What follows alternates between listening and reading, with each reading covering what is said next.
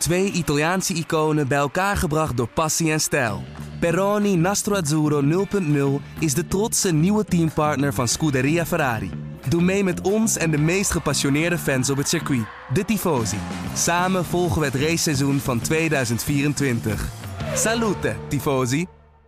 Er zijn bepaalde teams waarvan wordt vermoed dat ze een beetje aan het gimmicken zijn daarmee. Ik zou het ook geweldig vinden om ook Russell gewoon volle bak in dat gevecht met uh, Verstappen en Leclerc te zien. Want ik weet zeker dat hij in ieder geval van hetzelfde niveau als, uh, als Leclerc wel is. Als het zo warm is, vindt een, een raceauto het eigenlijk nooit prettig. Maar als iets gewoon niet duidelijk in de regels staat en je maakt daar even grofweg gezegd misbruik van, ja, dan hadden ze het maar beter in de regels moeten zetten. Stel je voor dat ze Verstappen niet hadden gehad. Hè? Dit uh, had Red Bull nog wel bestaan. Oh my lord! This is getting manipulated, man. We needed a bit of luck. Oh my god! Max Verstappen, you are the world champion! The world champion! Welkom bij De Bord Radio, de Formule 1 podcast van nu.nl, waarin we gaan vooruitblikken op de Grand Prix van Frankrijk. Dat uh, gaan we doen met uh, het vaste team bij De Bord Radio. Natuurlijk met Patrick Moeken vanuit Hoofddorp.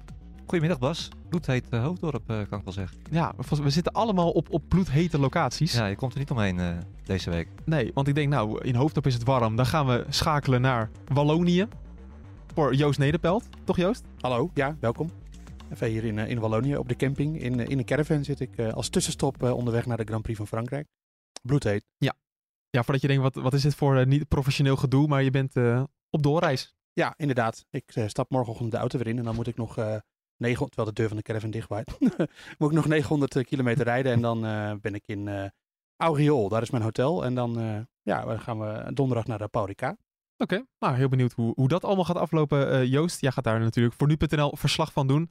Dan hebben we ook nog Hoop in Toen. Hoop in, heb, heb jij dan verkoeling? Zit jij op een locatie waar het lekker normaal is? Nee, ik zit uh, momenteel in Londen en ik ben open naar mijn telefoon. Ik kan het even laten, laten zien aan jullie. 39 graden is hier. Zo. Dus het is, uh, 39? Ook lekker warm hier. Maar ik zit uh, ook binnen in de airconditioning. Dus van overvitting hier geen sprake, maar wellicht dit weekend in Spanje, of in Frankrijk wel. We gaan, we gaan het meemaken. Ja, mijn naam is Bas Scharwachter en we gaan het inderdaad hebben over Frankrijk. Moeke, normaal hebben we het weerbericht een beetje halverwege de podcast. Maar het is gewoon heel relevant. Het wordt warm. Het wordt warm, het blijft droog. Uh, ja, wat eigenlijk het weer wat we nu in Nederland hebben. Iedere dag wordt het 36 tot 37 graden in, uh, in Zuid-Frankrijk. Ja, dat wordt, uh, ik wens Joost een prettige wedstrijd wat dat betreft. Ja, ongelooflijk. Arme Joost. Um, maar ik kan me ook voorstellen dat dat enorme invloed gaat hebben op de, op de auto's daar. En nou ja, sowieso natuurlijk. laten we eens beginnen met de banden. Hè. Daar kan, daar kan hoop in, dat, dat laat ik aan hoop in, want dat is zijn expertise. Maar ja. die, die gaan natuurlijk heel zwaar krijgen. Um, eh, maar we, we, hebben voorlopig in, of we hebben in Oostenrijk al gezien dat de Ferrari die had bijvoorbeeld extra die koelvinnen die over de hele motorkap lopen bij hun.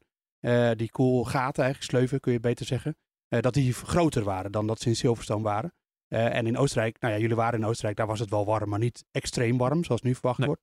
Dus je, gaat zien dat teams misschien wel gaten in auto's gaan zagen. de achterkant wordt waarschijnlijk vooral groter. Hè? Dus dat is de ruimte waar de motorkap zeg maar, overloopt in de uitlaat, de uitlaatmonding. Dat is ook zeg maar, de uitgang van de hele luchthuishouding in de auto.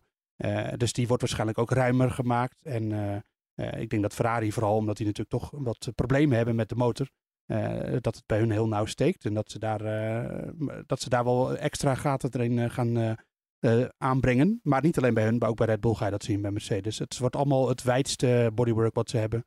En dat vinden de aerodynamica-specialisten allemaal niet leuk, want die willen dat het allemaal zo slang mogelijk is. Maar ja, precies. Ja, het, moet, het moet wel blijven werken natuurlijk. Ja, misschien hoop in dat je direct over de banden begint, maar als coureur in zulke extreme hitte, merk je daar, moet je je daarop aanpassen ook bijvoorbeeld?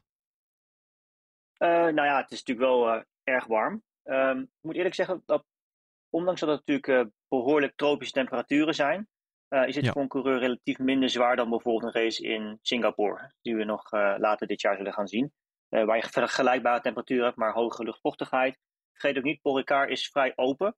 het rechte stuk op de achterkant heeft niet voor niets een Mistral straight. Ja. Dat, dat de Mistral, dus die wind daar, die er altijd hard waait.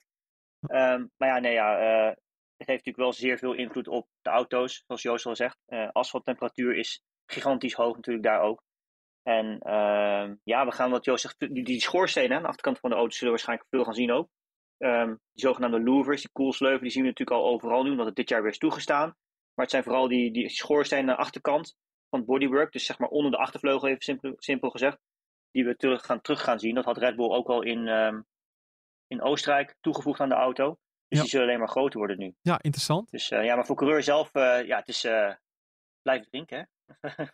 Ja, blijven drinken. Ja, ik moet wel eens denken aan de tijd, ehm Moeke, in 2020, 2021, dat wij echt een verschil zagen tussen Mercedes en Red Bull als het warmer of kouder was. Ja, met eh, de koeling. Hè. Dat werkt een beetje twee kanten op. Eh, Mercedes die had er altijd juist extreem veel moeite mee hè, om die auto goed eh, gekoeld te krijgen. Dat, eh, in Oostenrijk weet ik nog zo'n eh, Grand Prix. Dat kwam de hoogte er ook nog eens bij. En Red- echt Hamilton zag je dan vijfde worden, omdat het gewoon niet harder kon. Ja, dat, dat, dat, dat was eh, te link of die motor het wel zou houden. En Red Bull ja, die ging, daar, eh, ging er als een speer bij. Maar ja, eh, dat is ook wel een beetje veranderd eh, dit jaar. Ja, Joost, hebben we al enige indicatie kunnen krijgen hoe dat zit op het gebied van motoren? Moet bijvoorbeeld Ferrari wat meer gaan terugschroeven? Nou, trouwens, nou, vorige week sowieso wel, of na twee weken geleden in Oostenrijk. Eh, we- ja, we- weten we daar iets van? Hitte? Nou, ik, ehm, eh, of het hitte gerelateerd is, is, is een beetje schimmig. Want ik motor. Eh, alleen toen zei Ferrari naar Baku. Ja, dat is een gevolg van Ja. wat er in Barcelona gebeurd is met zijn motor. Want dat was de- namelijk dezelfde motor. Alleen daar waren een nieuwe turbo en een nieuwe MGUH. Zo naar Oostenrijk bij Sainz. Ja, dat is hetzelfde probleem als Baku bij Leclerc opgeschroefd. Alleen nu zei Binot. Maar het probleem bij Baku en Leclerc was een gevolg van Baku van wazig. Het schijnt aan de verbrandingsmotor te liggen en dus niet aan de turbo Barcelona. Dus wat het nou precies was, dat is een beetje. Het, het zit zo in elkaar. Leclerc die had natuurlijk een probleem in eh, Barcelona. Eh, dat was duidelijk gerelateerd aan de MGUH en de turbo. En hij had, daarna had hij een probleem in Azerbeidzjan. En dat was gere- eh, gerelateerd aan de ICE, de Internal Combustion Engine. Beter bekend als de verbrandingsmotor. En de MGUH, waar we het vorige week over hadden. Ehm, maar ja, Ferrari is natuurlijk degene die op dit moment eh, een beetje eh, op, het, op het randje loopt. Want dan gaan we kijken naar de uitvalbeurten bij eh, Red Bull en ook bij AlphaTauri. Dan waren dat niet per se dat soort gerelateerde problemen. En hoop in, is het dan ook niet een kwestie van, eh, van een motor terugschroeven omdat het heter is? Hoe moet ik dat zien? Nou, het is niet alleen de motor, denk ik. ik laat ik even voorop stellen. Bij een raceauto is het zo, als het zo warm is, vindt een, een raceauto is het eigenlijk nooit prettig. Ehm, Nee. Voor een coureur natuurlijk niet, voor de auto ook niet. Eh, de neerwaartse druk wordt minder, de lucht die, eh, wordt eh, minder, de, de- het, de luchtdichtheid wordt kleiner. Dus je krijgt Ja. minder downforce, noem maar op. Eigenlijk op alle vlakken werkt het heel erg door. Dus ehm, hitte voor een raceauto is eigenlijk hetgene wat je liever niet wil hebben. Ehm, dus ja, motor terugschroeven zal waarschijnlijk een van de opties zijn. Maar wat Joost aangeeft, ja, zolang we niet het fijne ervan weten, is het natuurlijk ook niet helemaal. Ja, ook niet, je moet het altijd in relatie zien natuurlijk, ten, ten opzichte van elkaar. Hè? Als de ene het meer moet terugschroeven dan de ander. eh, dan dat, dat is wat je net al aanhaalde met, eh, in het verleden met Mercedes bijvoorbeeld. Dat die natuurlijk last hadden van, eh, van warm, van hitte die ze niet goed kwijt konden daar. Ja. Eh, en waardoor ze dus relatief meer moesten terugschroeven dan bijvoorbeeld Honda. Ehm, dus dat is even een beetje koffiedik kijken. Zeker ook omdat we, nou ja, eigenlijk dit jaar, afgezien van Miami misschien, waar het ook bloedheet was natuurlijk, niet echt eh, races hebben gehad waar het nou ja, dusdanig warm was. Zelfs niet in Riyadh uiteindelijk ook. Dus we moeten even afwachten, denk ik. Maar ja, ik, ik denk. Nou, Barcelona was, het- was het ook 37 graden. Ja, goed, sorry, daar heb je gelijk in. Ja. Nou Oh goed, ja. dat eh, was misschien een voorbode dan. Ja, dat is iets om, om in de gaten te houden. En dat in eh, het weekend waarin Max Verstappen, Moeke, jawel, zijn 130ste race voor Red Bull gaat rijden. meest ervaren Red Bull coureur ooit. Ik, eh, jij vertelde dat vlak voor de uit, eh, uitzending. Ik was een beetje verbaasd. Ja. Want ik dacht, ja, Sebastian Vettel of Mark Webber, die reden daar toch veel langer. Ja, nee, hij staat nu nog gedeeld tweede met, eh, ja, weet je het wie tweede staat? Ja, Webber dan toch? Ja, Webber, ja. Ja, maar goed, we hebben het erover gehad. Ja, oké, ja, ja. Beter aan Joost Popping. Nee, Webber staat tweede, ja, 129 en Vettel op 113. Ja, Verstappen op 130 eh Grand Prix voor, voor Red Bull.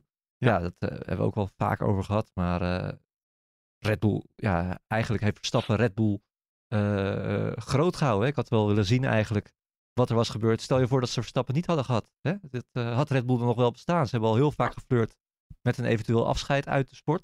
Ja. Ja, ook met zijn titels natuurlijk. Verstappen is onwijs belangrijk geweest voor, voor Red Bull in zijn geheel. Hadden ze misschien wel met Albon en Gasly gereden. nou ja, stel je voor ja, dat een van die twee je, je, je, je eerste coureur had moeten zijn. Hè? Ja. Dan kom je toch een drie, vier tiende per race tekort. Eh, ja, Ricciardo had misschien dan wel gebleven. Maar ja, Ricciardo was ook gewoon Oh ja. langzamer dan, eh, dan Verstappen. Je kan je afvragen of ze dan ooit nog wel wereldkampioen geworden waren. Nou, misschien weten we het antwoord wel gewoon. Waarschijnlijk niet. Nee. Uh, Hopin, verbaas je er ook een beetje over dat het al, alweer race 130 is en dat hij gewoon recordhouder bij zo'n team is, nu al? Ja, het gaat snel natuurlijk, hè. Goh, ja, ik kan me goed herinneren dat ik... Uh, ik weet nog heel goed, ik stapte uit het vliegtuig en uh, zette toen mijn telefoon aan.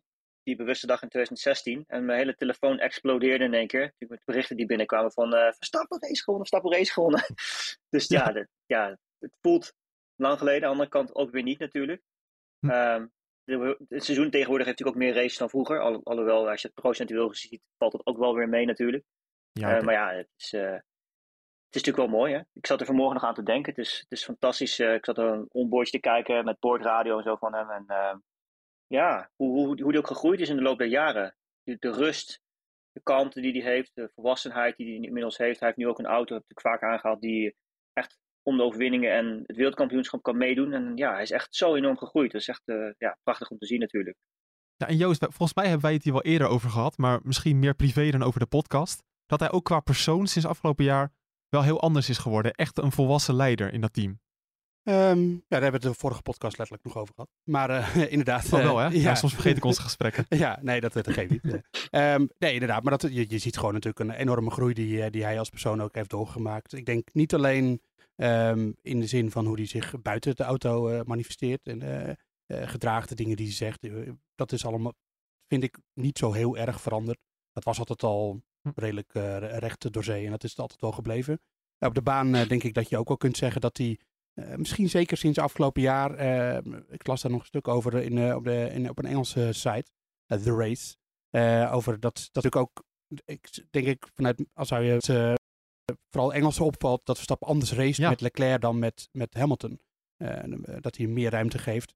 Nou kun je het als perspectief uh, bekijken. Hamilton is natuurlijk degene, de, degene die iedereen wil verslaan. En Verstappen voelde zich misschien in eerste instantie nou, niet minder dan hem, maar wel als de, de, de uitdager. En dat is natuurlijk met Leclerc heel anders. want Leclerc is meer Verstappens uitdager.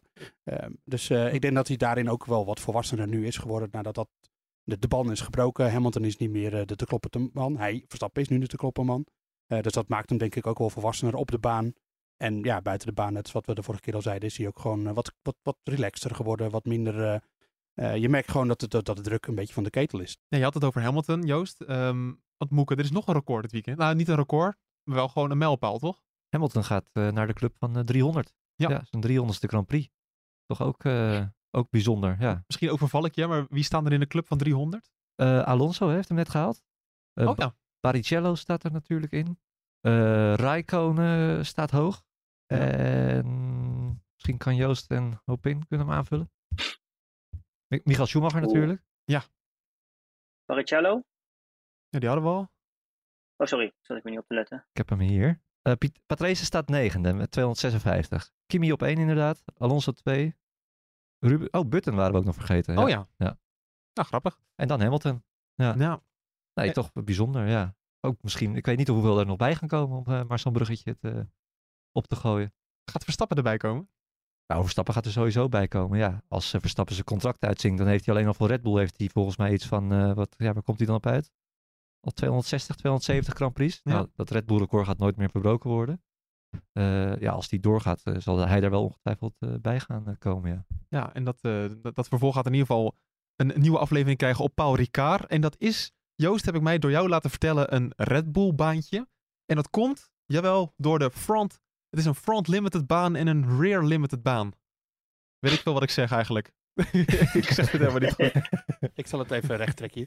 Uh, Oostenrijk uh, bleek uiteindelijk, en dat, dat wisten we al wel, bleek een rear limited baan. Dat betekent dat de achterbanden oh, ja. gelimiteerd zijn in de zin van die hebben het zwaar.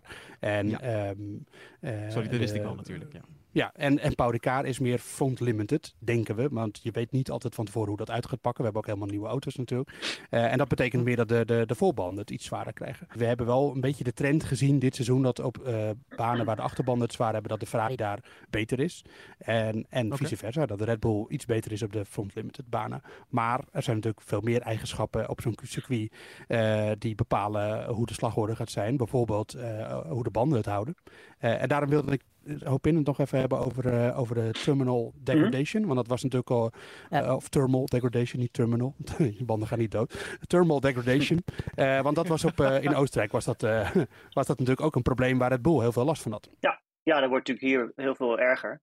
Um, wat overigens wel, uh, als je hebt over limited, uh, front of rear limited, uh, de links voor is natuurlijk een groot probleem altijd voor Ricard. Dat komt natuurlijk door ja, de, de bochten die zoals eigenlijk lopen ook. Um, natuurlijk Signe, die snelle bocht na het einde van het rechte stuk, die is, is natuurlijk heel erg snel. dan heb je Le Bousset, die dubbele rechter die er meteen nakomt. Dus dan heb je eigenlijk, de band heeft een soort van geen tijd om zichzelf te herstellen.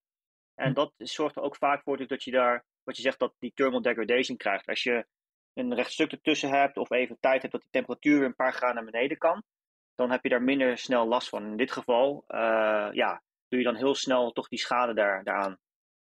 Want dat is het eigenlijk met een baan, um, omdat al die bochten op elkaar volgen, krijgt de band, eh, ja, blijft het maar onder druk staan en daardoor is het zwaarder? Precies. Oké. Ja, ja, ja. Het, het, het, is natuurlijk, als je, je hebt natuurlijk bij Formule 1 heb je ook die onboards wel eens, hè, met die temperatuurcamera's, die infrarood temperatuurcamera's. En je ziet dan ook gewoon als die bochten naar elkaar volgen, dat de temperatuur blijft oplopen. En als dan op een gegeven moment een rechtstuk komt, dan gaat dat meteen weer naar beneden.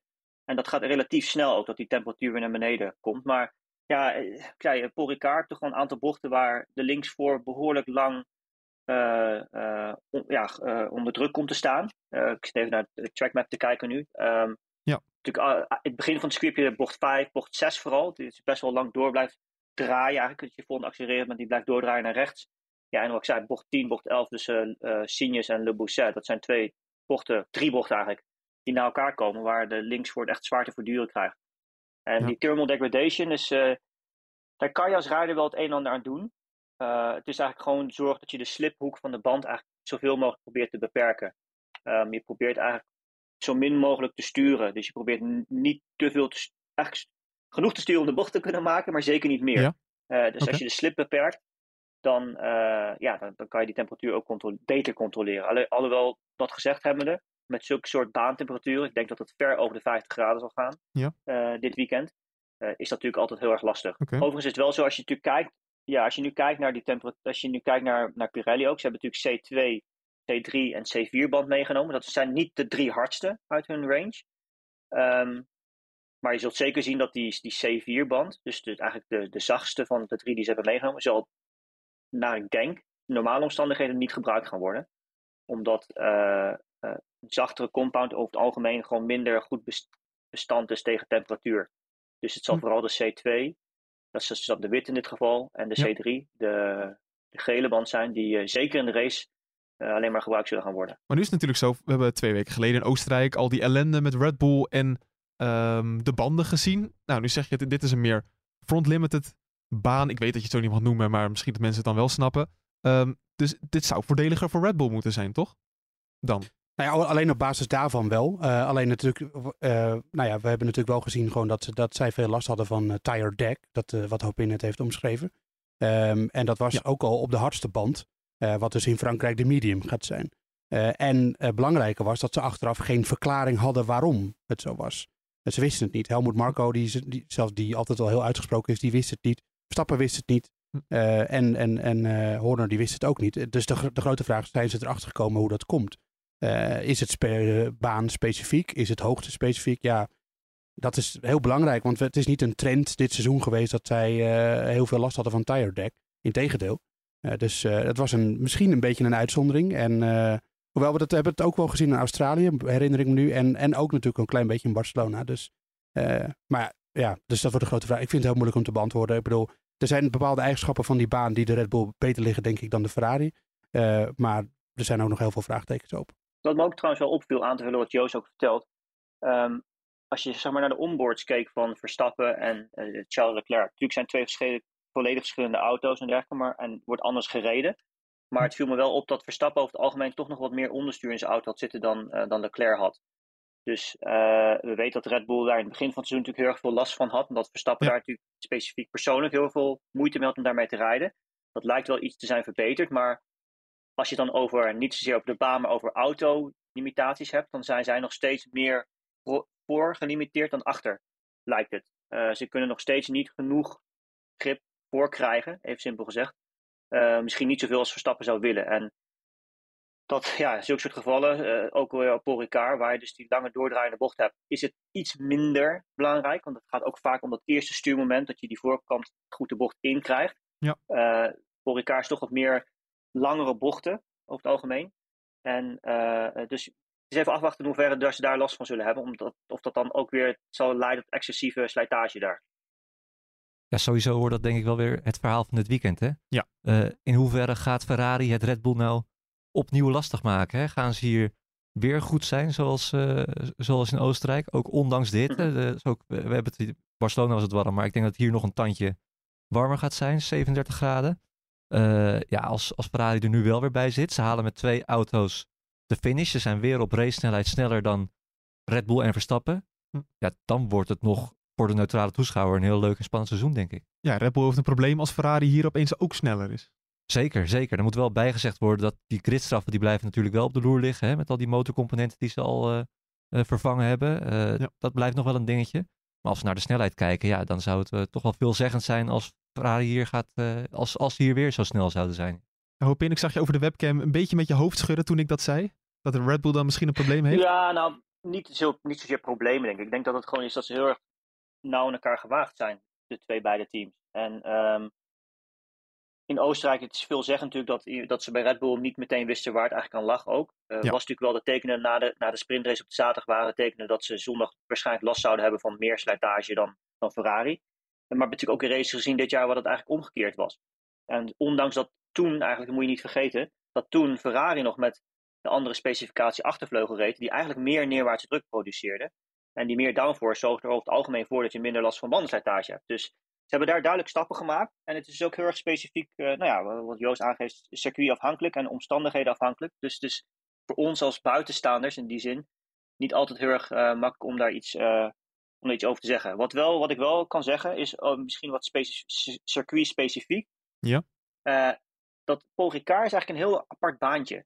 En het, wordt, het werd in het verleden natuurlijk heel erg veel gebruikt door teams om te testen. En het is ook destijds ooit gebouwd als het high-tech testing circuit, HTTC uit In ieder geval. Eh, oh ja. In ieder geval, um, ja, zoiets in die trant. Toyota had zijn thuisbasis daar, onder andere. Um, maar het is een hele rare baan in die zin dat eigenlijk veel dingen die je daar vindt qua afstelling, qua balans van de auto, qua, ja, dat, dat werkt alleen maar daar. En ik, ik moet heel eerlijk zeggen dat ik daar persoonlijk ook nooit echt een verklaring voor heb gevonden waarom dat zo is. Uh, maar het is eigenlijk zo dat je relatief anders rijdt op elkaar vaak dan dat je op andere banen doet. Dus, en dat heeft denk ik, het heeft denk ik een beetje mee te maken, als je naar de layout kijkt ook. Je hebt heel veel bochten eigenlijk. Je hebt bijna geen bochten waar je G-kracht in één richting hebt. Dus dat wil zeggen, je hebt uh, natuurlijk als je een, een circuit hebt, uh, noem wat, Oostenrijk, je komt aan bij bocht 1, je remt, is natuurlijk longitudinaal. Dan ga je 90 graden naar rechts toe, dus lateraal, en dan ga je op je gas. Terwijl als je naar Paul Ricard kijkt, als je in die layout kijkt, heel veel bochten waar je dus al een klein beetje aan het sturen bent, waar je gaat neer, wanneer je gaat remmen. En hetzelfde op de exit is heel erg, je hebt heel veel gecombineerde G-kracht eigenlijk. Dus dat, dat, dat geeft een hele andere load op de auto en ook op de banden vooral. Waardoor dus bepaalde afstellingselementen die je eigenlijk daar gebruikt, ook eigenlijk alleen maar daar werken. Grappig. Dus eigenlijk als, eh, als Mercedes nu inderdaad heel goed blijkt dit weekend, dan kan dat heel specifiek zijn. Want dat is een beetje de verwachting, hè, dat zij misschien op een paar tienden zitten. Mhm. Eh, en dat moeten we gewoon in ons achterhoofd houden dat het waarschijnlijk tijdelijk is. Uh. Ja, precies. Want Mercedes, we weten natuurlijk dat die in de afgelopen races, omdat ze geen last meer hebben van dat porpoising, een stuk lager kunnen rijden. En nou, we hebben ook die de, de hele mooie slow-mo beelden gezien van onder andere bijvoorbeeld Silverstone. Waar je ook visueel kunt zien dat ze daadwerkelijk heel laag rijden. En nou, wat ik zei, als je dus die gecombineerde G-krachten hebt, dan uh, krijg je heel snel last van een zogenaamde rol in de auto. Hè? Dus die gaat leunen een beetje.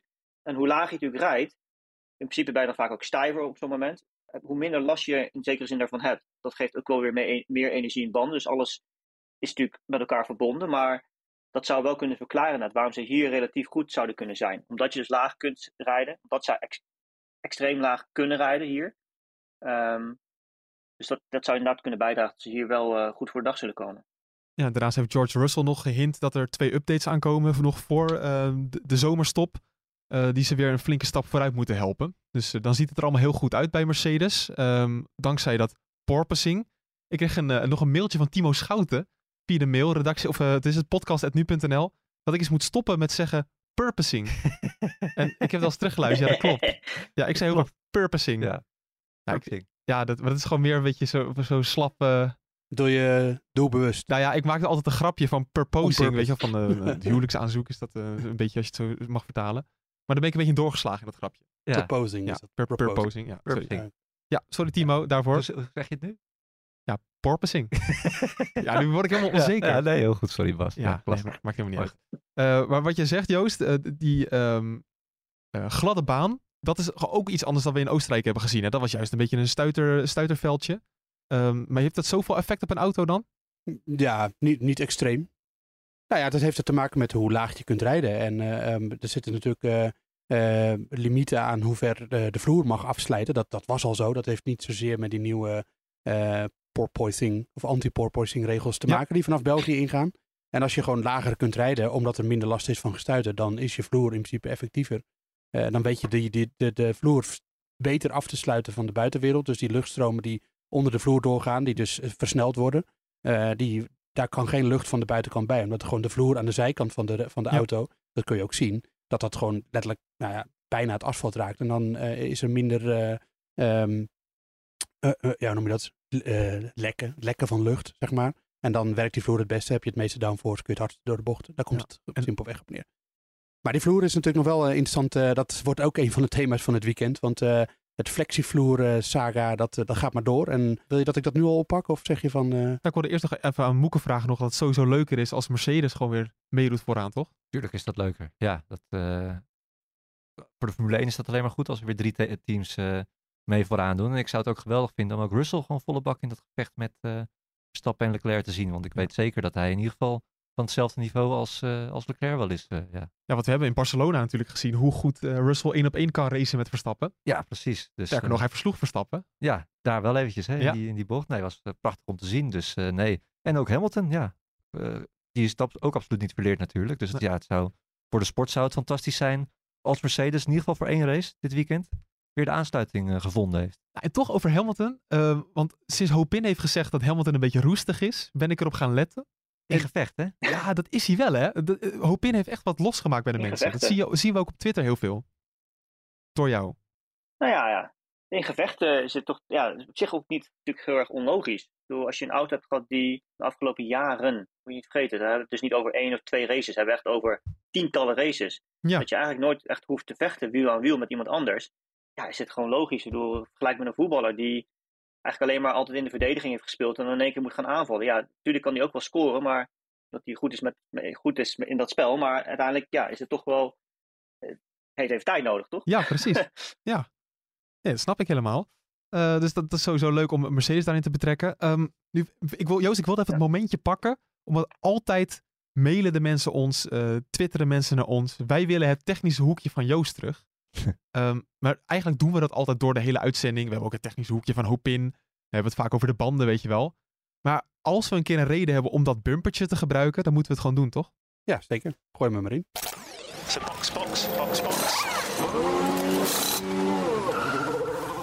Want Joost, jij wil al de hele week wil jij praten over de flexi floors. Ehm, want eh, ik kan Ja. me voorstellen, de vloer, die, eh, daar zit flex in.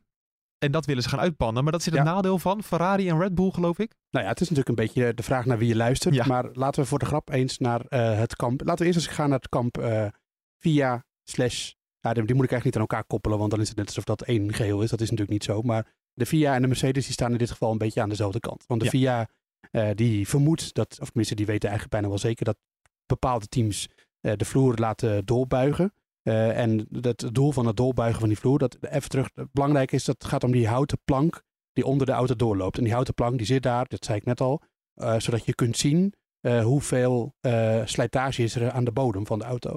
Want hout, het is trouwens niet echt hout, het is een soort van namaakhout, maar dat is natuurlijk heel, dat slijt heel makkelijk. En dan kun je gewoon heel goed de sporen aanzien van hoe dat Ja. slijt. Ehm, dus die zit daar om een reden. Die zit er al, volgens mij uit mijn hoofd hoor, uit sinds 1993. Eh, dus ehm Michael Schumacher is ooit een keer een overwinning bijvoorbeeld kwijtgeraakt. Omdat zijn houten plank onder de vloer te veel was afgesleten. In 94 in België. En wie kwam er toen op het podium? Patrick Moeken. Eh, Jos, Jos Verstappen. Ja, de, heeft zeker op het podium Ja. gestaan, maar die heeft één keer echt op het podium gestaan. ja, precies. Ga door, Jos. Ja, sp- spinnen toen met uitkomen, hè? Ja, precies. En Eh, het uitkomen van die dubbele linker daar, ja. precies. Eh, dus die plank is heel belangrijk. En ze zijn natuurlijk nu heel erg extreem bezig met wagenhoogte. Want die, vloer, die plank die moet eigenlijk zo min mogelijk de vloer raken, de- het asfalt raken. Maar je wilt die auto wel zo laag mogelijk hebben. Dus er zijn bepaalde teams waarvan wordt vermoed dat ze een beetje aan het gimmicken zijn daarmee. En dat dat ook kan, omdat in de reglementen gewoon wat grijze gebieden staat. Of laat ik het zo zeggen, dat de FIA het niet duidelijk genoeg heeft opgeschreven. En als je iets in de reglementen niet duidelijk genoeg opschrijft, dan zijn er teams die gaan daarmee aan de haal. En dat is nu ook waarschijnlijk het geval. Maar dan is het niet illegaal, toch? Dan is het gewoon slim omgaan met de regels. Nee, nee. Nee, maar illegaal is altijd een beetje heel lastig in, in, in Formule 1 en in autosport überhaupt. Mensen die betichten teams vaak van vals spelen. Maar als iets gewoon niet duidelijk in de regels staat en je maakt daar even grofweg gezegd misbruik van, ja, dan hadden ze het maar beter in de regels moeten ja, precies. En dat gaat dus hier ook om. Uh, het vermoeden is dat er teams zijn, Ferrari en Red Bull, die uh, bijvoorbeeld een bepaald zacht, zacht materiaal onder die houten plank hebben, waardoor die uh, verder naar binnen kan drukken. Dus de, een soort van dempingsmateriaal, dus schuimrubber of zo, zoiets. Okay. Vermoeden is het, hè. Ik, ik ga nu in het, het is, wordt nu een aflevering van die X-Files. Ehm, voor de mensen die dat nog kennen. Uh, dus, dus als die plank dan de, de, vloer raakt, dat hij een beetje indeukt in dat, in dat schuimrubber. En dat hij dus niet daadwerkelijk zo hard afschrijft als wanneer hij rigide zou zijn. Dat is één ding. Um, ja, dat is één ding dus. En daardoor kan je dus de auto lager afstellen. Want als de houten plank dan de vloer raakt, of het asfalt raakt, dan is de schade minder aan die plank. Het tweede punt is dat ze maar op bepaalde punten meten hoe dik die plank nou daadwerkelijk na de race is. En die bepaalde punten die worden wel ondersteund door stukjes titanium. Dat zijn de skidblocks waar, het, waar het vaak over gaat. Van de vonken, toch? Ja, ja. En die zitten aan er zitten dus gaten in die plank. Want dan wil je een plank in het midden de dikte van kunnen meten. Dan moet je natuurlijk een gat boren. Dus die zitten er al in. En die skidblocks die zitten om dat gat heen. En nu is het weer het vermoeden dat bepaalde teams, Ferrari en Mercedes, uh, Red Bull, de kijken naar waar wordt gemeten op die, op, in dat gat. Dat is namelijk alleen maar aan de achterkant. En dat ze daar, dat skidblok, iets in de plank kunnen laten zakken. Waardoor die niet daar het asfalt raakt. En dat je ah. dus als je die dan, en als die auto dan stil is, asfalt raakt. Dus dat die zeg maar het meetpunt in de vloer zakt. Ja, en dat die daardoor minder goed staat. Dan zit het gewoon op de goede plek. Dat is het vermoeden. Hè? Ik bedoel, dit is allemaal niet bewezen. En, en de, uh, Christian Horner die roept heel hard dat het allemaal onzin is. Maar als Christian Horner heel hard roept dat het allemaal onzin is, dan ga ik denken, hmm, zal het wel. Ja. En dan nog is het allemaal is het grijs gebied, want het staat gewoon niet goed genoeg gespecificeerd in de regels. Vanaf België wordt het allemaal anders. Dan gaan ze op meer plekken meten, gaan ze ook de rigiditeit van die plank beter meten. En dan zijn er waarschijnlijk wel bepaalde teams, Red Bull en Ferrari, die, dat, uh, die iets moeten aanpassen aan de vloer. Nu heeft uh, Ferrari al toegegeven dat ze dat, uh, dat, ze dat inderdaad moeten doen. Binotto die zegt, ah, we moeten hier een beetje aanpassen. En Red Bull Horner zegt dat ze niets moeten aanpassen. Maar uh, andere mensen binnen het team die zijn gequote die zeggen, we moeten misschien toch wel iets aanpassen. Dus, uh, en dan is natuurlijk de grote vraag, wat levert dat op? Nou, goede vraag. Is de, vraag, de twee tiende, één tiende, twee tiende is de schatting dat ze inleveren per, per ronde. Dat is een beetje een grove schatting. Um, nou ja, en nou ja, we weten in ieder geval dat Mercedes dat niet heeft. Dit, want Mercedes die schreeuwde moord en brand. En uh, Toto Wolff die noemde het shocking. Uh, dat hij ontdekte dat andere teams dit doen. Dus ja, als het gat tussen uh, Red Bull en Ferrari en Mercedes sinds Spa opeens kleiner is, dan weten we dat er een kern van waarheid in dit verhaal zat. Hm. Grappig, hè? Hoop in dat als je naar de sport kijkt, dat het om zulke details gaat. Maar die mensen zijn zo ongelooflijk slim. Nou, dat, weet, dat, dat weet Hoop in wel. Daarom. Ja, nee, maar dat is natuurlijk ook wat we ook al gezegd hebben natuurlijk in het verleden in de podcast ook. Dat uh, het gaat zeker met die, die vloeren en die, de, de auto's zoals ze nu tegenwoordig uh, ontworpen zijn. Met het, met het ground effect gaat het echt om millimeters. En het zijn vooral die laatste millimeters die echt extreem powerful zijn als het gaat om de hoeveelheid neerwaartse druk, downforce en ook de drag die er vanaf komt. Ja. Dus je wil als team zijn echt alles, zeker dat gebied wil je zoveel mogelijk proberen te benutten. En zo grappig, ik zie ik bedoel, we, we, we, doen het allemaal. Uh, we kijken allemaal natuurlijk ook op internet, Twitter, noem maar op, overal om dingen te vinden die we soms zelf niet kunnen zien op, uh, op andere beelden. Ja. En ik zag ook wat foto's voorbij komen. Het is heel interessant om te zien ook hoe teams, zeg maar, die, de zogenaamde T-tray, dus dat eigenlijk waar de voorkant van de vloer aan vast zit, onder de rij eigenlijk, dat, dat stuk, die driehoek, uh, wat voor verschillende oplossingen teams te hebben om die, die afstand van de vloer, zeg maar, die stijfheid te, te bepalen. Zoals Mercedes heeft gewoon echt een soort van steuntje ertussen zitten, verticaal steuntje. Uh, dat is natuurlijk wel weer een steun, dat is een soort van blade. Dus die kan een soort van wel buigen onder, onder, onder druk. Dus dat is ook een, nou ja, eigenlijk een soort van torsiebar, zou je het haast kunnen zien. Um, maar er zijn ook teams, zoals Aston Martin, die heeft bijvoorbeeld gewoon een demper er zitten. Hè, en oh ja. je kunt je voorstellen, hoe meer druk erop komt, hoe meer het kan inveren. En op een gegeven moment zit er een stop op natuurlijk. Maar er zijn allerlei verschillende oplossingen voor. En dat heeft ongetwijfeld daar ook weer mee te maken. En, ja, Ferrari ja, en Red Bull die hebben ook allebei zo'n demper. Ja, precies. Nou, hier ga je al. Oh. Nou, Ja. Dus het is ook geen verrassing dat Mercedes in dit geval ook degene is die het hardste roept. Van ja, nee, dat is, dat is echt eh, eh, verschrikkelijk dat mensen dat hier eh, proberen voor profijt uit te halen. is tegen de geest van het reglement in, Ja. noem maar op. Maar ja, dat is natuurlijk omdat zij in hun eigen ontwerp, wat ik zei, ze hebben gewoon een soort van een vaste steun die weliswaar kan torderen, die iets van torsie heeft, maar ja, natuurlijk niet in de mate van andere teams waarschijnlijk. Nee, en voordat mensen nu gaan zeggen van ehm, eh, belachelijk dat Mercedes dat roept. Al zou het andersom zijn, en dat is jaren zo geweest. Mercedes heeft ook een paar jaar dingen gehad. Ik noem het DAS-systeem. Wat andere teams niet hadden. En dan schreeuwen de andere teams weer moord en brand. En dat belachelijk. En dan moeten de regels aangepast worden. Ja. Dus eh, al, alle teams die hebben eh, bakken met boter op hun hoofd. Eh, Mercedes in dit geval, maar eh, Ferrari heeft daar ook, kan er ook wat van. En, en Red Bull trouwens net zo goed. Nou, voor dat is natuurlijk wel hoop in. Dit is natuurlijk zo'n gladde baan, zoals je net zei. Dan, eh, dan hoeven we minder naar die vloer te kijken misschien wel. Of hoe zit dat? Ja, nee. Eh, wat Joost zegt is helemaal correct. Het is uh, Paul Ricard, Le Castellet, zoals de baan heet. is heel erg vlak natuurlijk. Ja. Eh, als je kijkt naar de baan zelf, zijn de grootste hobbels op de baan eigenlijk te vinden alleen bij het aanremmen van bocht 1. Dat is eigenlijk de enige waar echt hobbels op het asfalt zelf zitten. Maar wat wel is in, in Paul Ricard, is dat je eigenlijk heel veel curbstones gebruikt. En vooral op de, bij het uitkomen van bochten. Ja. Dan praat ik over bocht 2, eh, bocht 5, eh, bocht 7, ehm, nou, bocht 10, Le Bousset, eh, uitkomen, bocht 11 zeker ook heel erg. En die curbstones zijn over het algemeen wel redelijk grof op veel punten. Hm. Dus dat is wel, eh, we zagen het ook eh, natuurlijk in Silverstone, dat, met zeker in Cops Corner, dat, dat mensen daar, als die nou, bij het uitkomen die curb raakt, dat je enorme vonken van de vloer af zag komen. Ook dat, die stofwolken, dat is natuurlijk dat hout, hè, in ieder geval het kunsthout eigenlijk wat dan wat raakt ook. En dat gaan we denk ik ook wel weer zien, ondanks dat het asfalt dus vlak is, zullen teams daar wel rekening mee moeten houden dat die curbstones die de rijders veel gebruiken, dat die, eh, dat die wel behoorlijk grof zijn. En dat dat er wel voor gaat zorgen dat het, de slijtage optreedt daar. Nu hebben we het overal over ehm, Red Bull gehad. We hebben het over Ferrari gehad. We hebben het over Mercedes gehad. Maar één team was eh, afgelopen week heel veel in het nieuws moeken. McLaren. McLaren, ja. Vooral door eh, Ricciardo ook. Hè? Dat, eh, daar, daar begon het eigenlijk allemaal een klein beetje mee. Kijk, het, het, het rommelt een beetje bij, bij Ricciardo, bij McLaren. Maar dat is natuurlijk al weken gaande. Want Ja. Ricciardo presteert niet. Nee, Ricciardo, ja, we- het, het, Ricciardo en McLaren is gewoon nog geen match. Dat kunnen we nu wel zeggen na bijna twee, eh, twee seizoenen.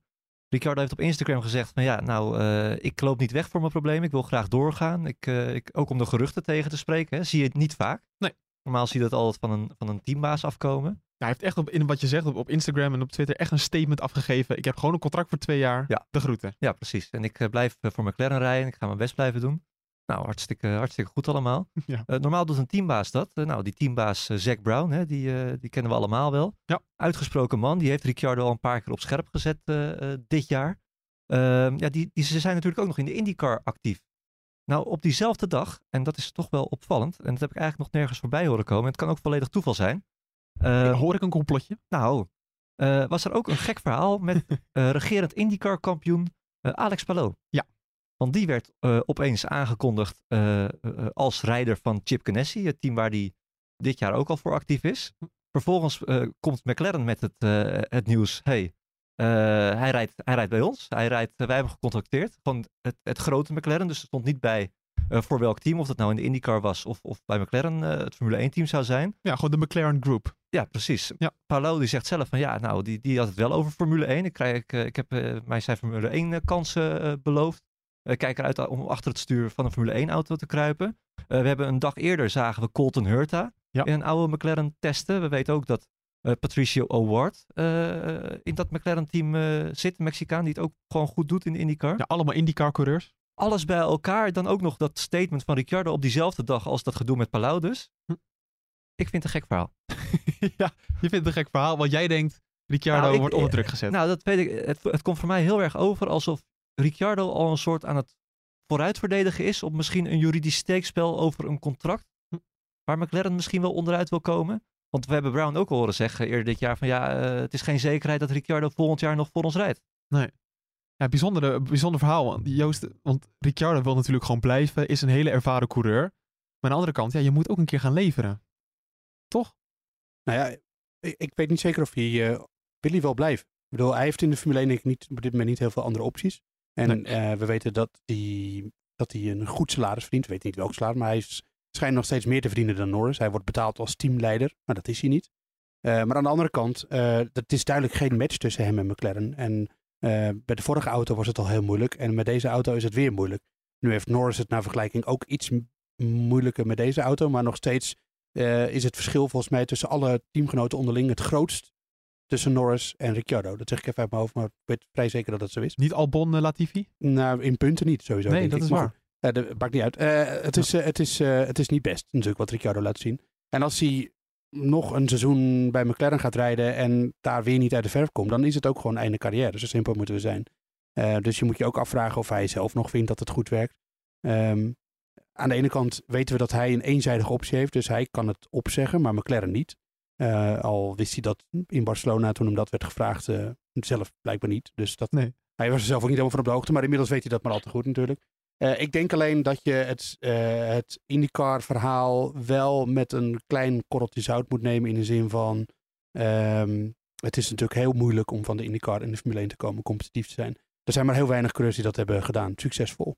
Maar een IndyCar is toch moeilijker te rijden dan een Formule 1 auto? Dus dat zou toch ook alweer makkelijker nou, zijn?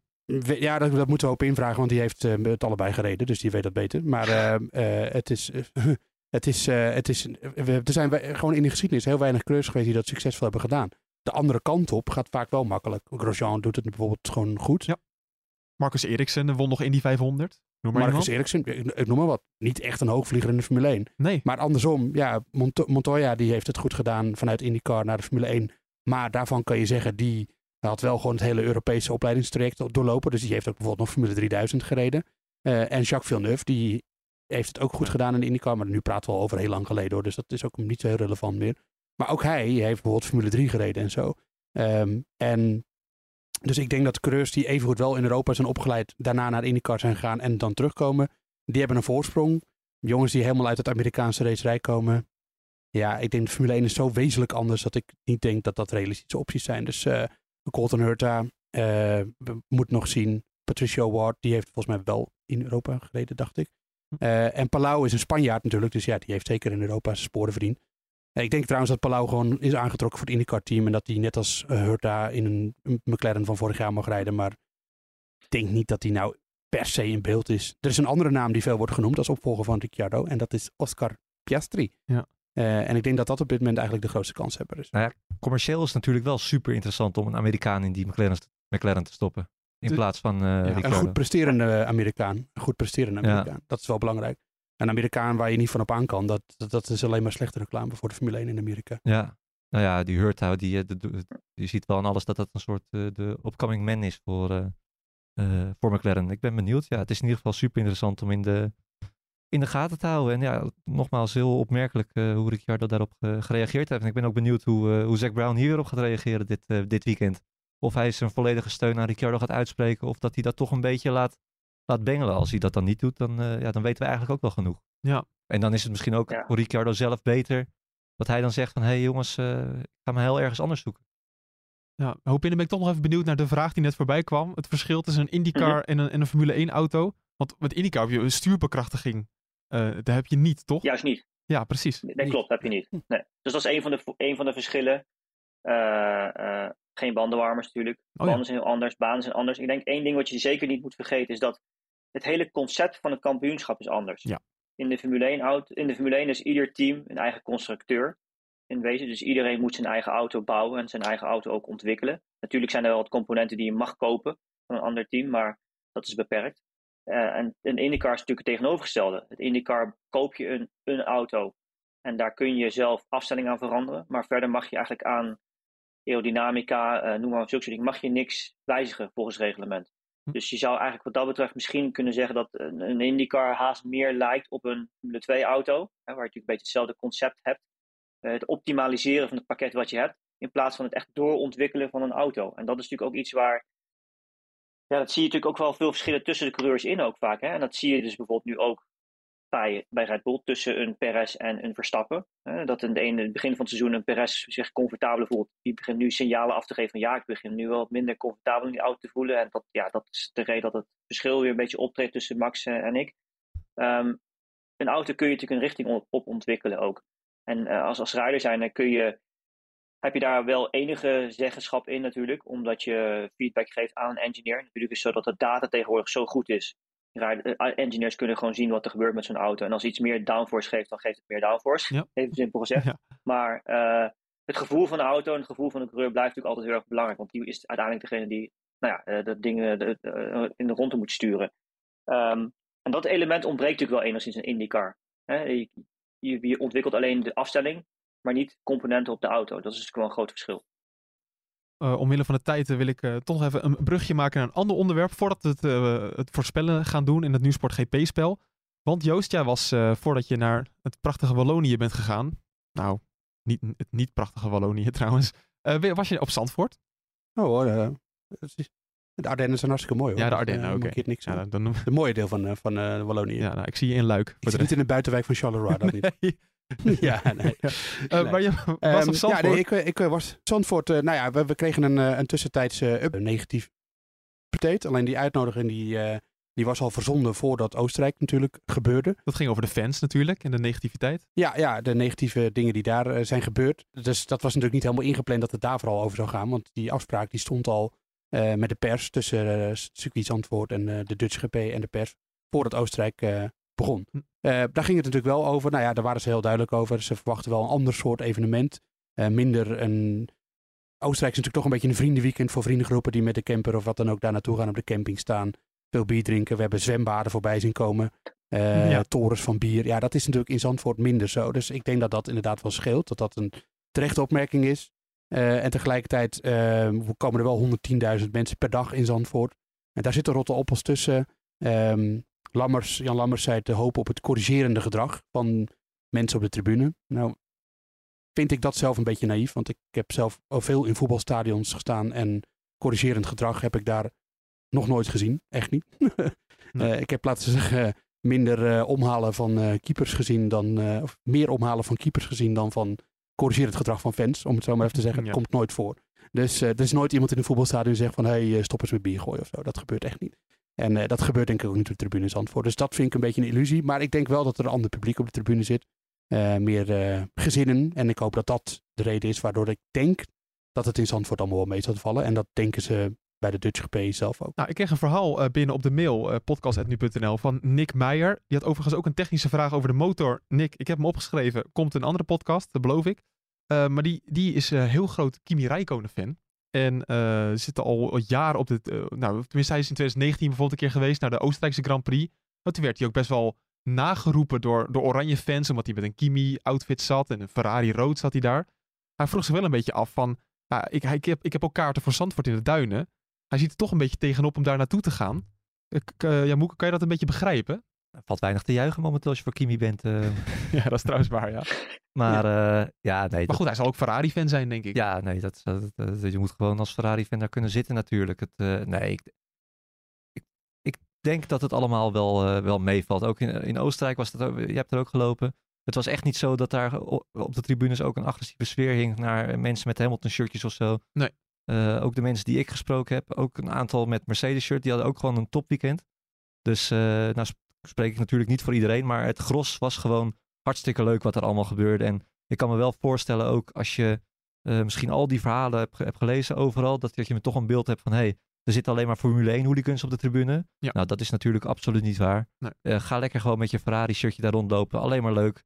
Uh, ja, ga lekker ouwe hoeren met alles en iedereen. Nieuwe vrienden maken. Dat is ook het leukste dat er is. Ja. Ja, en dan komt het vast maar, helemaal goed. Komt goed, Nick. Maar dat is maar dat is ook helemaal niet erg, joh. Hè? Ferrari shirtje, Raikkonen shirtje, Hamilton shirtje. Alleen maar leuk. Op. Dat is toch ook, dat is ook sport. Ja. Dat is gezonde rivaliteit. Ik bedoel, iedereen heeft zijn eigen voorkeur. Dat is prima.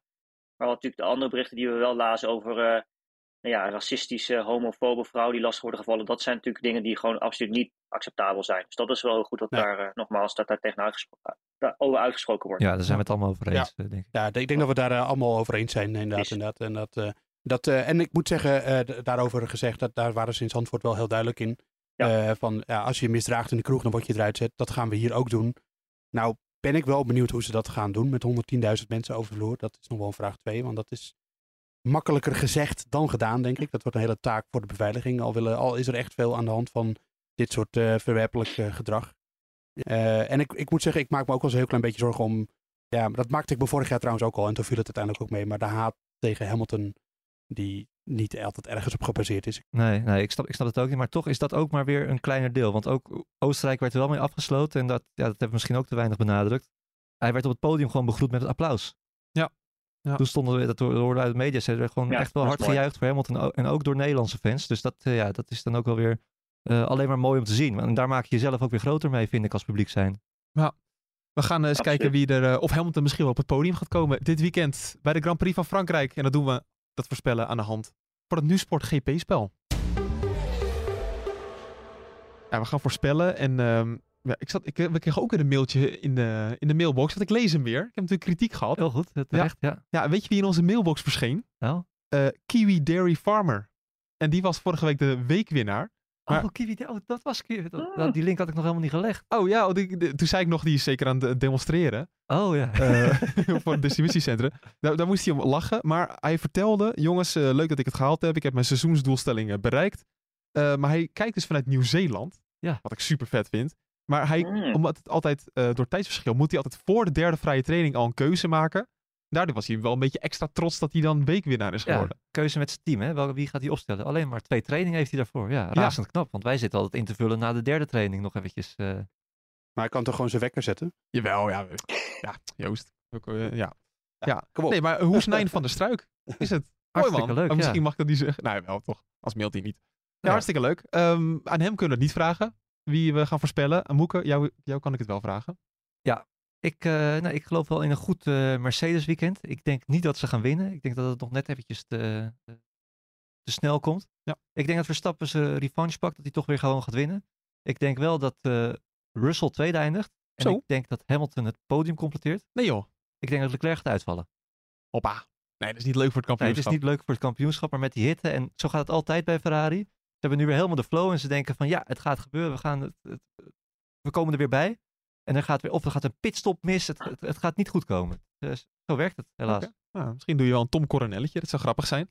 Ehm, dat is jouw collega bij Viaplay natuurlijk. Dus dan maak ik het brugje naar jou. Hoop in. Wat denk jij? Oh, ik had, ja, ik had gehoopt dat je Joost eerst zou vragen. Dan kon ik gewoon zeggen hetzelfde als Joost. Maar- Nee, ik geef het ik denk, initiatief aan ik denk jou. namelijk dat deze heel erg moeilijk is. Ja. Ja, ik denk dat deze onwijs lastig is. Als je het natuurlijk over hit hebt, ik bedoel Mercedes met zijn zero side pots, die hele kleine dingen en alles. Al, het is zo nauw verpakt allemaal. Ja. Krijgt het ook lastig qua hit hoor, denk ik. Ja. Dus ehm, ja, ik denk dat. Nou ja, ik ga dan toch ook voor Red Bull. Ja. Toch wel, in die zin. Eh, om- puur op basis van betrouwbaarheid. Dus Verstappen winnen. En eh, ik denk dat Leclerc het wel haalt. Leclerc 2. En ik denk inderdaad Mercedes 3. Dus ehm, Russell of Hamilton, een van beide. Net hoe het valt bij hun qua strategie. Nou Joost, zeg jij, dan moet je iets heel anders zeggen nu. Ja, maar dat ging ik ook zeggen. Dat, Oh. eh, ik, dat eh, beloof ik. Nee, ik, eh, ik heb vertrouwen in die, eh, die achtervleugel van Ferrari. Die, die ze gewoon op topsnelheid on par heeft gebracht met Red Bull. En eh, dat was het grote zwakke punt. Eh, natuurlijk ook lange rechtstukken wel in, eh in eh Paul Ricard. Ja. En eh, ja, ik, zit, ik geloof wel in een minuscuul dipje bij Red Bull. En dat eh, Ferrari op dit moment even beter met de banden over, om, overweg kan. Eh, dus ik zeg Leclerc 1, Verstappen 2 en Perez 3. Want Perez denkt dat die wel heel goed is deze Nou, baan. het staat genoteerd. Ik- Ik, eh, ik- vooral de voorspelling van Moeke, die, eh, die ga ik nog wel een keer terughalen. eh, zondagavond als we weer gaan opnemen. Schrijf maar op. Ja, nou helemaal goed. We gaan toewerken naar zondag dus. Om drie uur is de race op Paul Ricard. We gaan het allemaal meemaken. Ik wil jullie allemaal bedanken voor jullie tijd. Joost, veel plezier in het zwembad op de camping in Wallonië. Ja. Ja, hoop in de groetjes aan, aan de Big Ben. Ja, komt goed. Ja. Even naar het park toe of zo, denk ik straks. Lekker Eh, warm. Heerlijk. Een heatstroke oplopen. Ja, inderdaad zeg. Ja. Nou, doe vooral voorzichtig. Altijd lekker. En uh, Moeke, wij gaan, uh, wij gaan weer aan de bak op de redactie van nu.nl. En dan wil ik nog één ding zeggen. Oh. Uh, dat gaat weer over het, dat vervelende praatje over het abonneren. Maar we hebben weer gezien hoeveel mensen dat gedaan hebben. En dan, dan help je ons echt om hoger in die, in die lijsten te komen. Wij zagen weer een recensie via Apple Podcast die zegt... ik snap niet waarom jullie zo laag staan. Maar dat komt ook een beetje omdat heel veel mensen ook op andere podcasts nog zijn geabonneerd. Misschien niet meer luisteren, maar wel ben je onbewust nog geabonneerd. Dus daardoor staan andere uh, Formule 1 podcasts soms hoger dan dat wij staan. Dat is echt, dat is echt de reden erachter. Spotify gaan wel goed, hè, steeds. Zeker. En, en de top 40 willen weer in. Kom morgen weer uit. Ja, dus wij vinden mailtjes top. Uh, sowieso de vragen die verwerken we altijd in de uitzending. Maar als je ook nog eens abonneert of een recensie achterlaat, dan zegt het algoritme van Spotify bijvoorbeeld, die gasten moeten omhoog. Zo werkt dat. Uh, dus als je dat wil doen, als je een kleine vijf minuutjes ervoor wil nemen, zou dat top zijn. En dan uh, zou ik zeggen, tot zondag bij de terugblik op de Grand Prix van Frankrijk. Au revoir. ja, leuk.